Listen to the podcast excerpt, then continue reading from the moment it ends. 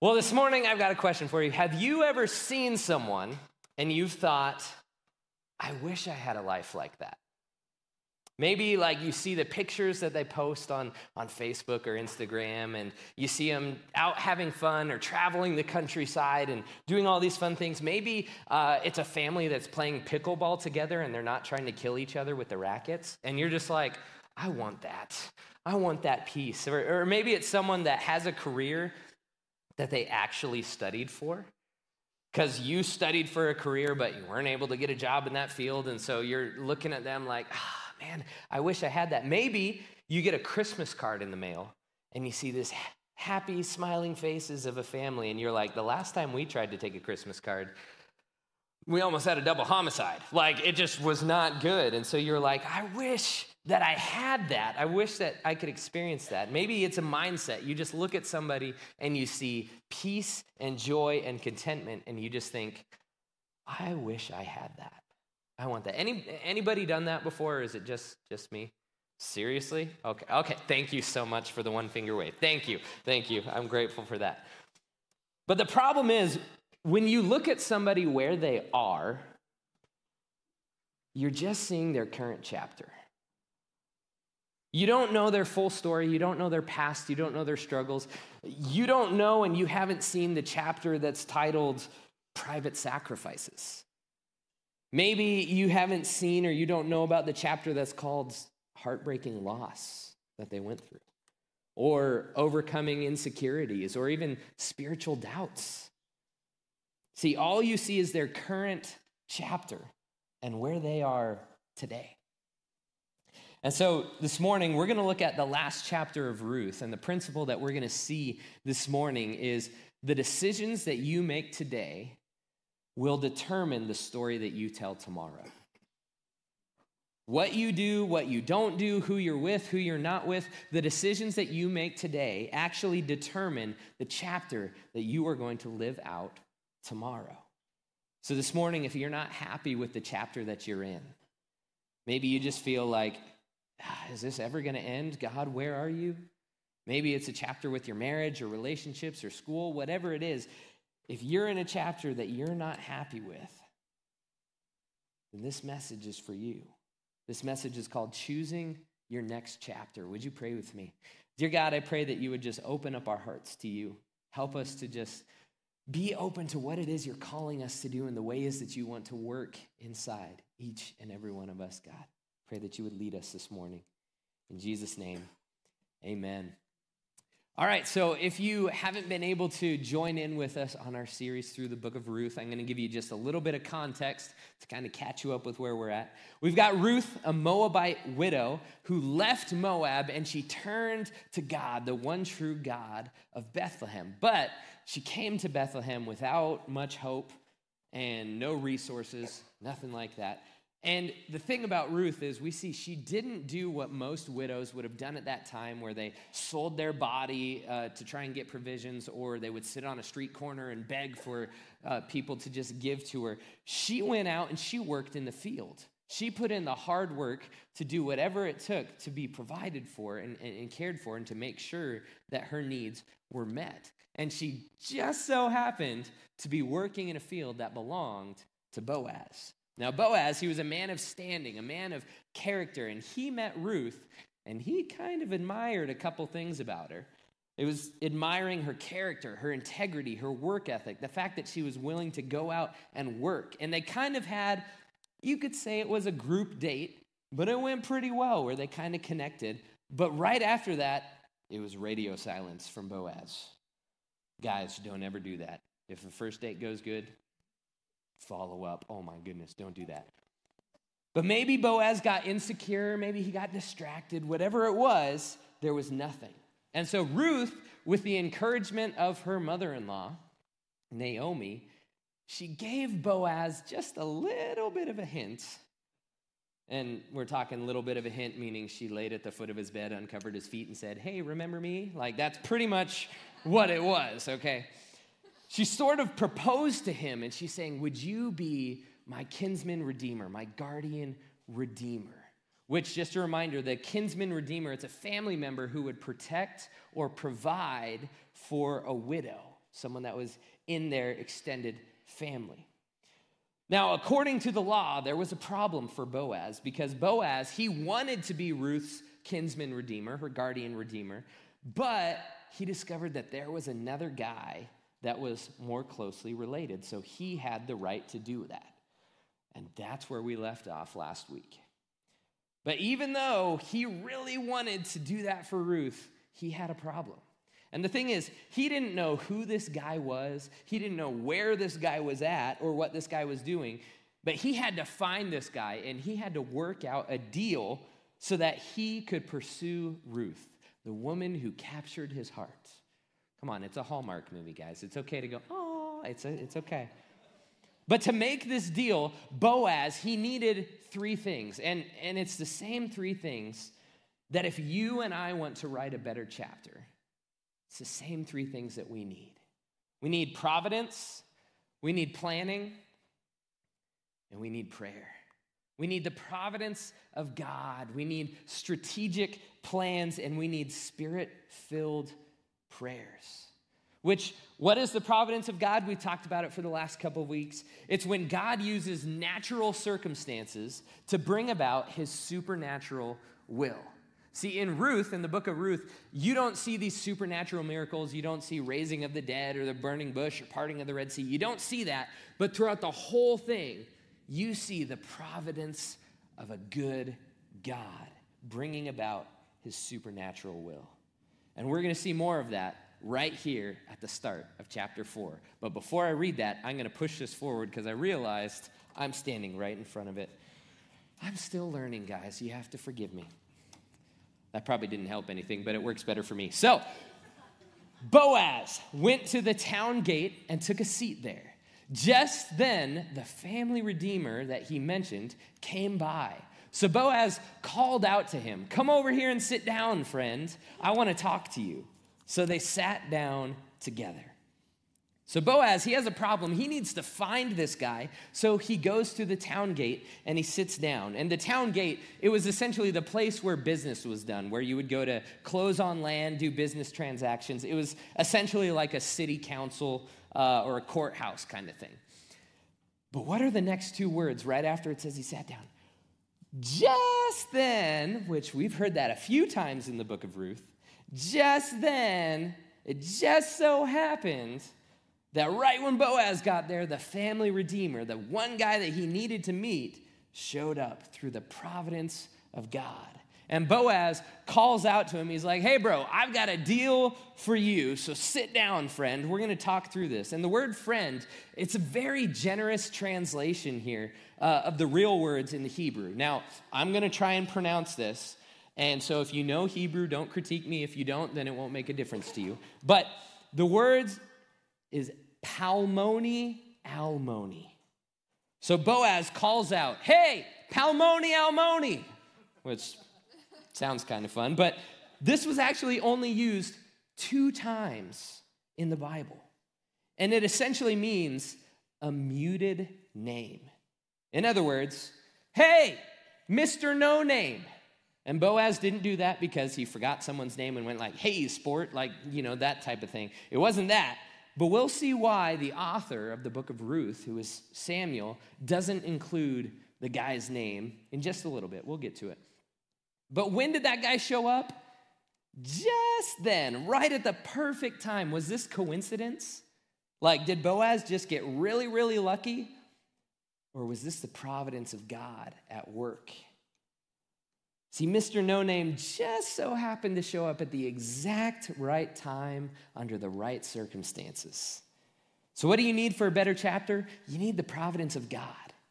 See, in, in Hebrew, the providence of God is, is written like this, and I am not at all going to try and pronounce that, so don't judge me on that. But it, it, it sounds like Hasgacha pratis. You could be like, Hasgacha, like if you really want to do that. But this means divine providence. And the cool thing about the Hebrew language, um, we're used to reading things from left to right. But in Hebrew, you actually read it from right to left.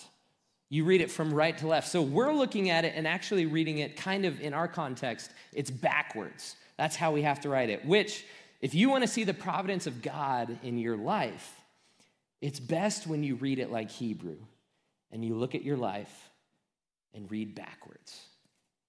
When you look where you are now and you look backwards to see how God used natural circumstances to bring about his supernatural will. Let me give you an example of reading backwards the providence of God to bring about his will in my life. So, we've got my senior year of high school. I'm captain of the soccer team and I'm wanting to go into the military. That had been my plan since I was like four years old.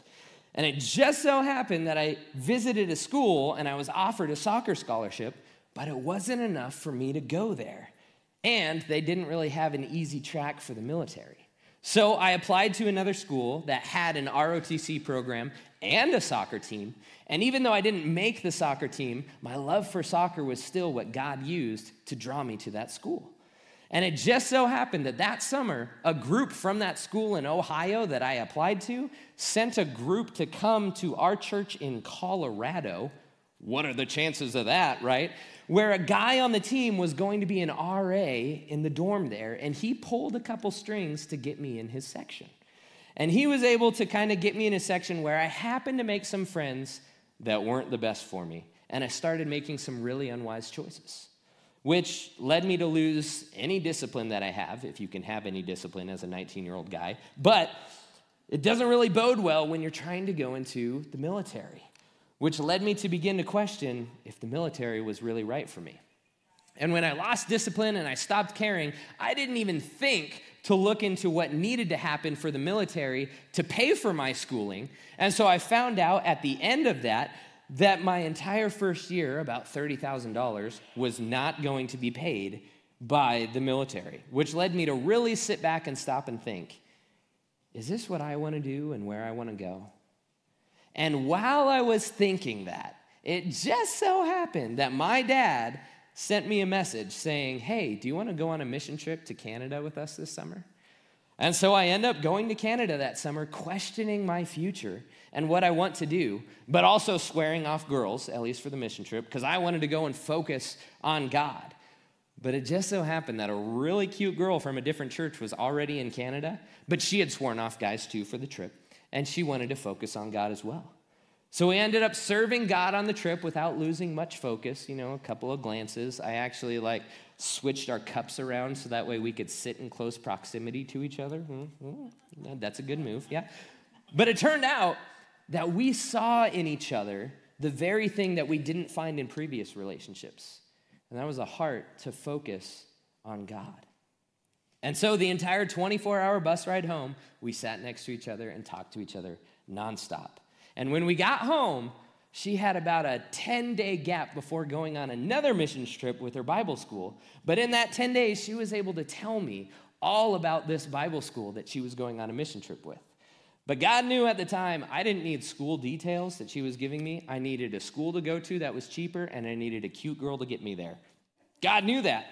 And it just so happened that while she was in Europe on her next mission trip, the school accepted my application, even though it was the end of July. And I ended up joining Sharia, that cute girl I connected with in Canada, at Frontier School of the Bible in August of 2011. It's crazy. But skipping forward a few crazy God filled years, it just so happened that we would find out on Facebook about a church in Kansas needing a youth and worship pastor. And we decided to go, even though I was stuck in turmoil from a porn addiction. And after being at that church for a year and a half, I just so happened to call my brother and spill everything to him. And it turned out that that day that I just so happened to call him, he found out about a conference that was for guys going through porn addictions. And it just so happened to work out that our schedules matched up and he could go to the conference with me. And so we go to this conference.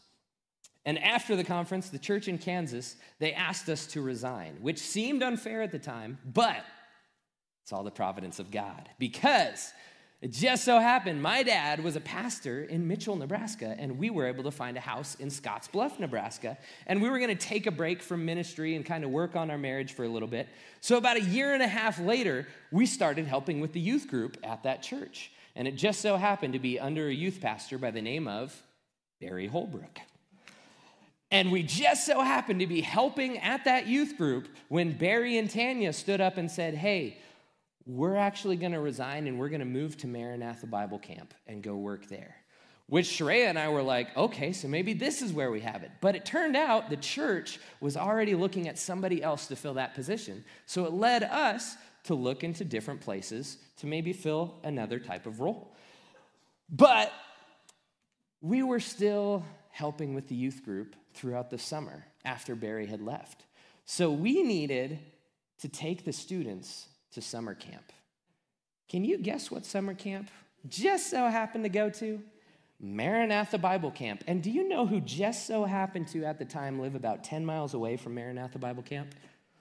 The lead pastor of the Crossing Fellowship, Eric Most who just so happened to come to camp one day and meet us and connect with us and told us all about the Crossing Fellowship and said, Hey, we need a youth and worship pastor. And we said no.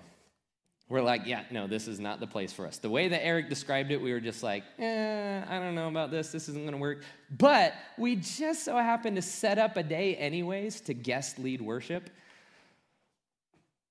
Man, and we just so happened to show up in Gothenburg, Nebraska at the senior center to lead worship and to walk into a room full of people that had a heart to see other people meet, follow, and love Jesus. And we just so happened to fall in love with the Crossing Fellowship and realize this is exactly where God was calling us. And so in August of 2017, we moved to Gothenburg, Nebraska. And I look at where I'm at today and I thank God that all the way back in high school, the scholarship that I was offered wasn't enough for me to go there. And it didn't work out for the military to pay for my schooling. Because that's what led me here. The providential will of God. There is so much more from that story that I left out. I didn't even talk about the last six and a half years. Okay, there's a lot. It's a lot. But we're talking about the book of Ruth today. So we're going to tra- uh, kind of move along here. But if you look at Ruth, we see in chapter four, she gets blessed. She gets extremely blessed with what comes to her, but this isn't like her previous chapters. See, if you were to look at the book of Ruth and, and, and maybe name them as if they were chapters, one might be suddenly and tragically widowed. Another might be, you know, the faith to leave Moab. And the other one might be broke and broken in Bethlehem. But you see these chapters in Ruth's life where things aren't really going so well and it's really tough and it's really hard. And if you find yourself hoping for a better chapter this morning, then you might want to look for the providence of God in your life. Because here's the thing you're not in your final chapter. You are not in your final chapter right now. God is still writing your story. God is still at work. So, the first thing that you need for a better chapter is the providence of God. The second thing that you'll need is strategic plans. See, planning is spiritual. My wife actually paid me to say that because she's a planner, but I'm kidding, she didn't. You think my wife would pay me? No. But she's, she's a scheduler, and, and planning is spiritual. And so let's look at what Boaz actually did to kind of plan this out. See, he's not a pastor, he's not a prophet, he's not a priest, he's a business leader, and he's going there to do a business deal. And God was all over this deal. So he goes to the city gate with this plan and he calls together 10 other people, 10 other officials to be witnesses. And he's like, hey, Mr. No Name, I'm going to make you an offer you can't refuse. That's what he says. Thank you. I'm glad at least somebody got it. But he's like, hey, you remember Elimelech? You, you know Naomi who came back from, from Moab? Well, she's selling the land that belonged to a relative, Elimelech.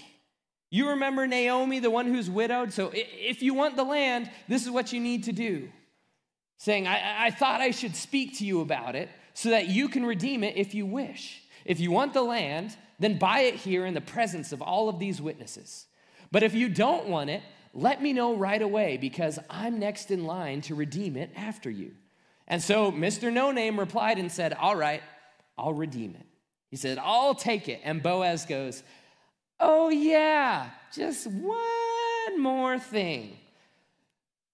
Of course, your purchase of the land from Naomi also requires that you marry Ruth, the Moabite widow. That way, she can have children who will carry on her husband's name and keep the land in the family. In other words, you need to marry the foreigner, raise babies, and buy the land and then give it back to him. And Mr. No Name is all like, hang on a minute. One second. You mean to say that the deal comes with a couple of widows, a Moabite woman and her grumpy mother in law? And I got to provide for both of them? I got to buy the land, give it back to him, and I got to raise kids? What kind of a deal is that for me? And that's what he says. He says, I can't redeem it. I can't do it because this might endanger my own estate. So you redeem the land. I can't do it. You take it. I can't do it. See, he thought the title of this chapter was A Bad Investment. But the author of Ruth looks at this and says, I'm not even going to dignify that selfish guy who was more concerned with his money than any type of ministry. Thus, we get the name Mr. No Name. That's why his name's not even in there.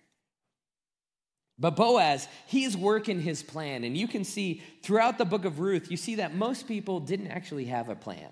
You remember back in chapter one, you remember Elimelech, whose name meant, My God is King? Yeah, he had no plan in Moab other than, well, I hope it works better. He ended up leaving his, his wife high and dry and just kind of leaving her out there. You remember Mahlon and Chilion, sick and tired, that was their names? They didn't have a plan. Mr. No Name, he didn't have a plan beyond that day. There was no plan there. But one of the best things that you can do is actually make a plan. It says in Proverbs good planning and hard work lead to prosperity, but hasty shortcuts lead to poverty. One of the most spiritual things that you can do is make a plan and put in the hard work to bring it to fruition. So this morning, what, what's your plan? If you want a better chapter in your life, what's your plan to make it happen? Maybe, maybe your marriage is struggling right now. And instead of complaining about it to friends, what's your plan to make it better? Could it be join a life group and, and allow other couples to kind of speak the truth of God into your life? Maybe. Maybe your plan needs to be we need counseling. We need to let a professional speak the truth of God into our lives and, and into our marriage. Financially, what's your plan? A lot of people, their plan is spend more than you make. Not a very good plan. But make a plan to maybe tackle the debt that you've incurred all over throughout your life. Maybe it's the snowball effect. What's your health plan? Is it eat, sleep, rinse, and repeat? Or if you want to honor God with your health, and with your body, then you need to make a plan on how you can live and develop a health plan. It's what I eat, when I eat, when I work out, what I'm going to do when I work out, what supplements do I need to take, what things do I need to do. You make a plan. Maybe for you, you need to make a plan with your friends because your friends will determine the quality and the direction of your life. So you might need to make a plan to change some of your friends. The decisions that you make today determine the story that you will tell tomorrow.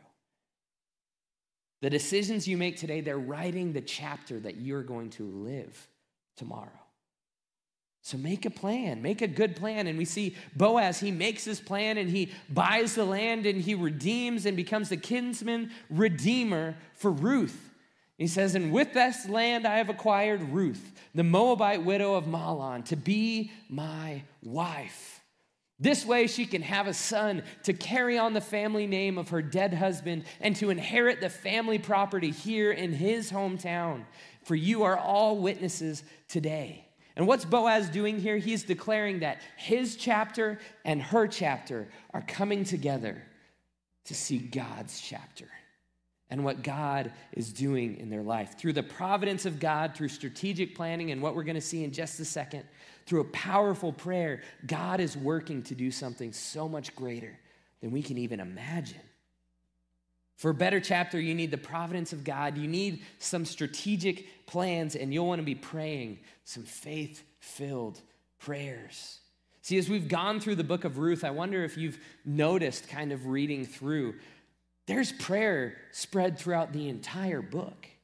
They're just like little short one sentence prayers, which that's awesome because that's a way and a time and a reminder to connect back to God. But just look at some of these prayers that are in the book of Ruth. Naomi says, May the Lord give you a husband.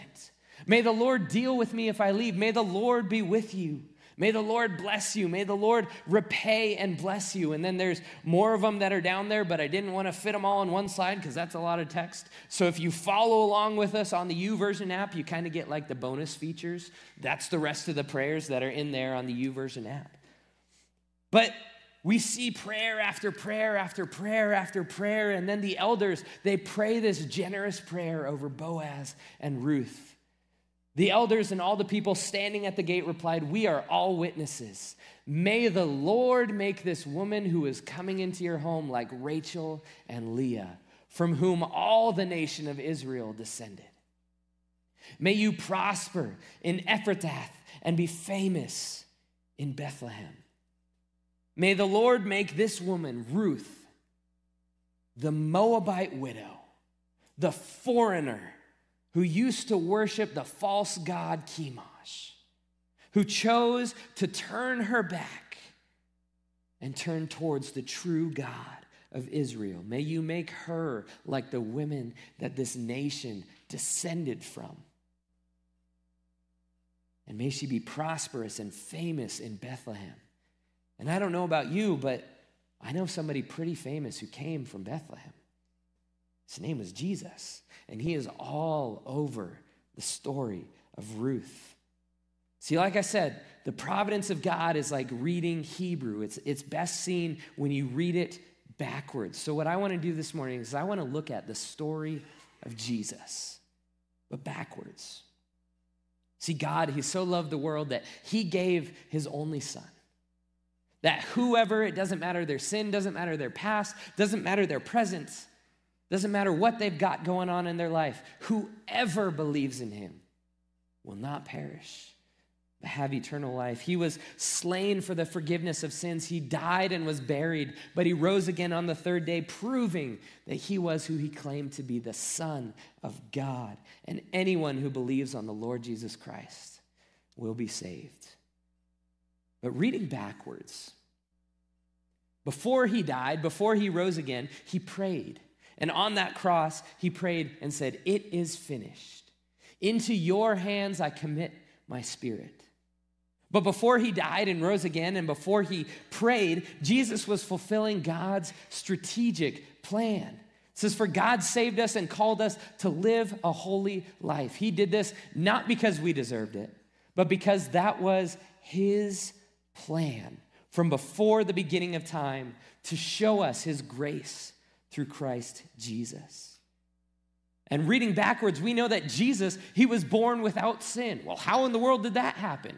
Well, it says in Matthew 1:16, he was born from the virgin Mary. And she will give birth to a son, name him Jesus, who's called the Messiah.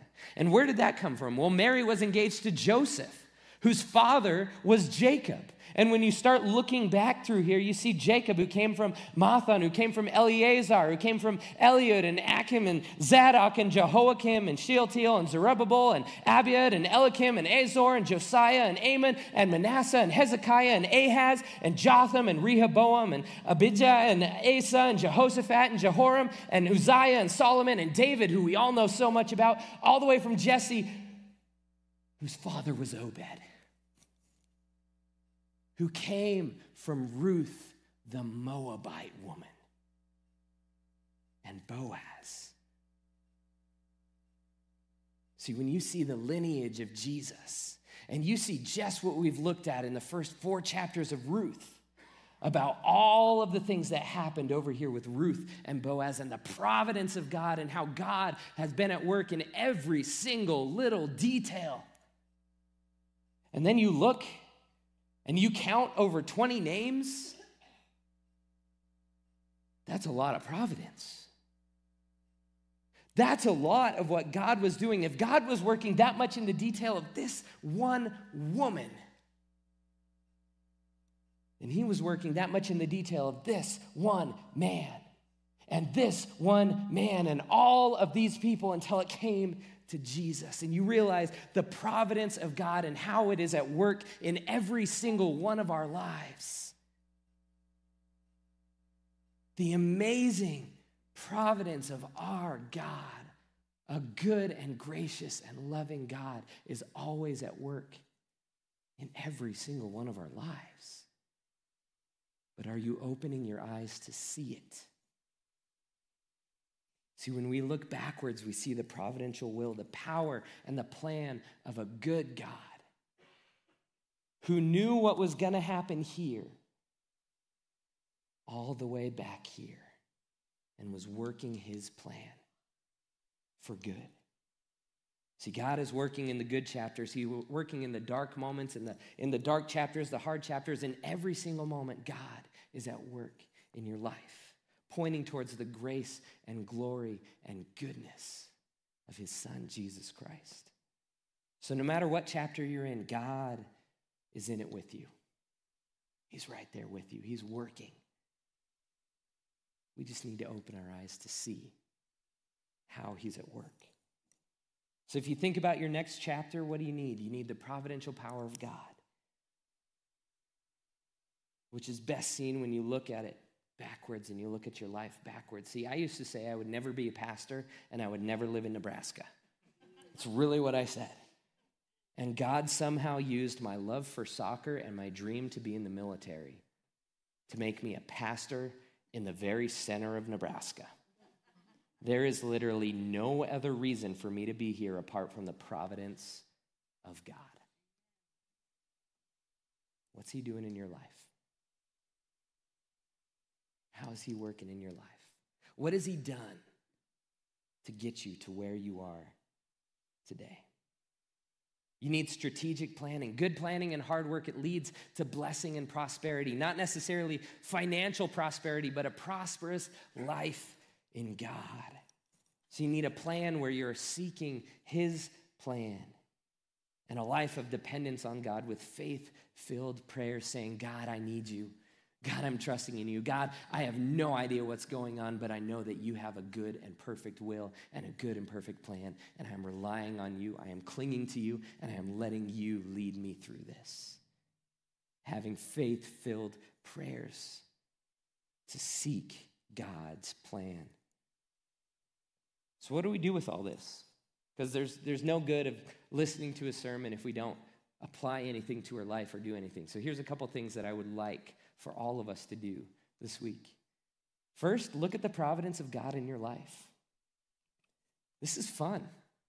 When I sat down and I wrote the story uh, of all the things God had been doing in my life and, and what led me from my senior year of high school all the way to here, after I wrote it, I went upstairs and I showed Sharia, and I was like, I was like a middle school girl. Like I was all giddy who just saw Taylor Swift. Like literally, that's what I was. I was like, "Do you see this? Do you remember God did? Like, look at all the awesome." And it and it got me excited because there were chapters that I walked through that at the time I didn't see God, and I was like, "God, what in the world are you doing? Where in the world are you?"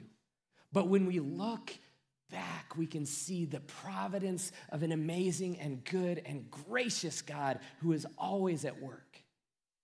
So do this this week. What has God done? How has God worked to get you to where you are today? And have some fun with it because it's pretty fun and pretty awesome when you see the ways that God has been working. The next, what's your plan? What do you want your next chapter to be? What do you want tomorrow to be? What do you want next week to be, or next month, or next year to be? Figure out your plan, set a plan, and begin to put in the hard work to get there. Because without a plan, we end up just being in the same cycle of, oh, I can't wait for this to happen. I want, want for this to happen. I wish for this to happen. And, and we don't do anything to make it happen. God has given us will and strength to seek after him, but to also put in the work. So make a plan and go for it. But don't do it alone. We need to do it through prayer. Declare dependence upon God and pray faith filled prayers to say, God, show me what you want my next chapter to be. Help me to get put together these godly plans so that way I can begin to work to what it is that you are calling me to do. Pray faith filled, godly prayers for your next chapter. And maybe you're here today and you're not walking with God. You haven't put your faith and trust in Him as your Savior. Maybe you're questioning him. Maybe you're doubting him. But here's what I want you to know you're not here by accident. You are not here by accident. It's not just chance that you walked through the doors of the Crossing Fellowship this morning. It's not just a coincidence that you just so happen to be here on this Sunday. See, this can be one of those things that just so happen to take place that leads you into a renewed, redeemed, and brand new life in Christ. See, God has a plan for you, and His plan is for you to know Him and for Him to know you. He desires a life of peace and joy and love for you, but none of us deserve it. We hear that in Ephesians 2 8 9, where it says we're saved by grace through faith, not by any works that we have done but we're saved by the grace of God. And that's why Jesus, he paid the price on our behalf because we couldn't earn it. He shed his blood as the payment for our sins because our sins separate us from God. And so he gave his life as a ransom for us. He rose again, proving that everything he said, everything he promised, everything he declared was trustworthy and true, and that God, his Father, has the power over hell and death. So when he offers us life, he proved that he's the only one who can give it. So maybe you're here and you're just saying, I don't, I don't know if I trust this Jesus. I don't know if I believe in this Jesus. Nah, that's not really stuff for me. Nah, that's, that's not really it. Jesus Christ shed his blood out of love for you. Jesus Christ was beaten, he was whipped, he was mocked, he was bruised, he was stripped. A crown of thorns was placed and forced upon his head just to mock him because he loved you so much. He hung on a cross, suffocating for you, to show you, to, to say, I love you this much that I am willing to die for you to have life. So, if that's you this morning, I, w- I would invite you to please pray with me. Dear God, I know that I am a sinner and there is nothing that I can do to make up for my sin, to make up for the bad things that I've done, the, the things that I've thought, the things that I've said. And those sins, they separate me from a holy God. But Jesus Christ became my Savior, paying the price for my sin. He died and rose again. And I put my faith and trust in Jesus' death on the, cross, on the cross, knowing that it was enough to pay for me. Maybe you're here this morning. You believe in Jesus, you've put your faith and trust in him, but he's not your Lord. You're choosing to live your life and do whatever is right in your own eyes. I challenge you this morning to open up your hearts to the God who offered his only son for you. He didn't die on the cross for us to suffer through this life. He died on the cross for us to have an abundant and joy filled life. He doesn't want you to continue to struggle through your sin and to hide your addictions and to hide all of these things that are going on in your life. He died so that way you could live freely. So if that's you this morning, I ask that you would surrender your heart to God. That you would trust God to help you write the next chapter of your life, to stop doing it in your own strength, to open up your heart to God this morning. So, God, I just pray for whoever who is here, whoever's watching online, God, that you would open up our hearts to you, that we would surrender to you. God, you are so great. We think of your providence and how you work, and there is no other explanation other than you are so powerful. So, God, work your power in us. Work your power in our hearts. Soften our hearts to you, God, to make us represent you well here on this earth until you call us home. God, we just thank you so much for sending your son to be that sacrificial lamb, to pay what we could not, so that we could be made right with you. Just thank you so much for loving us. And I pray, God, that you would lead us to what it is you want us to do and give us the strength to do it. Not just hear it, but do it. Just thank you for loving us, God. We pray this in Jesus' name. Amen. Crossing. If you made a decision this morning to, to put your faith and trust in Jesus, to declare that Jesus is your Lord and your Savior, don't leave here without telling somebody. Come and talk to me, talk to someone on our leadership team, talk to guest services, whoever it is. Don't leave here on your own. Let us celebrate with you. And crossing, if you do have that faith and trust in Jesus, but you're wrestling with making him your Lord, it's time. It's time to open up our hearts to him and to let him lead us, guide us, and be the Lord of our life.